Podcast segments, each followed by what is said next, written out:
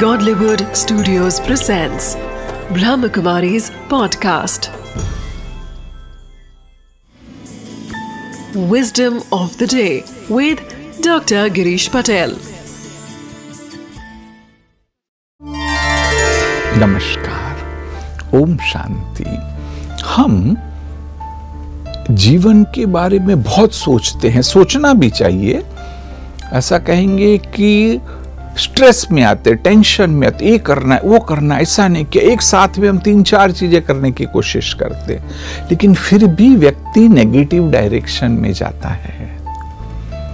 परंतु आज ये एक छोटी सी विस्डम को आप समझ लीजिए और जीवन में भी अपनाना कि परिस्थिति जैसी भी है, सबसे पहले तो उसको एक्सेप्ट करो कि इस परिस्थिति में मुझे मन को शांत रखना है।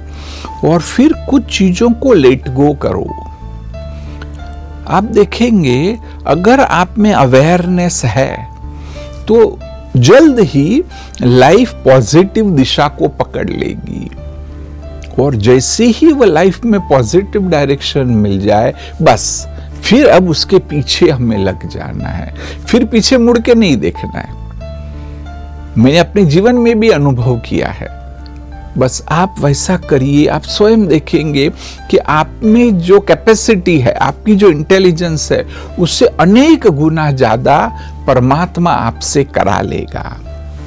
ओम शांति।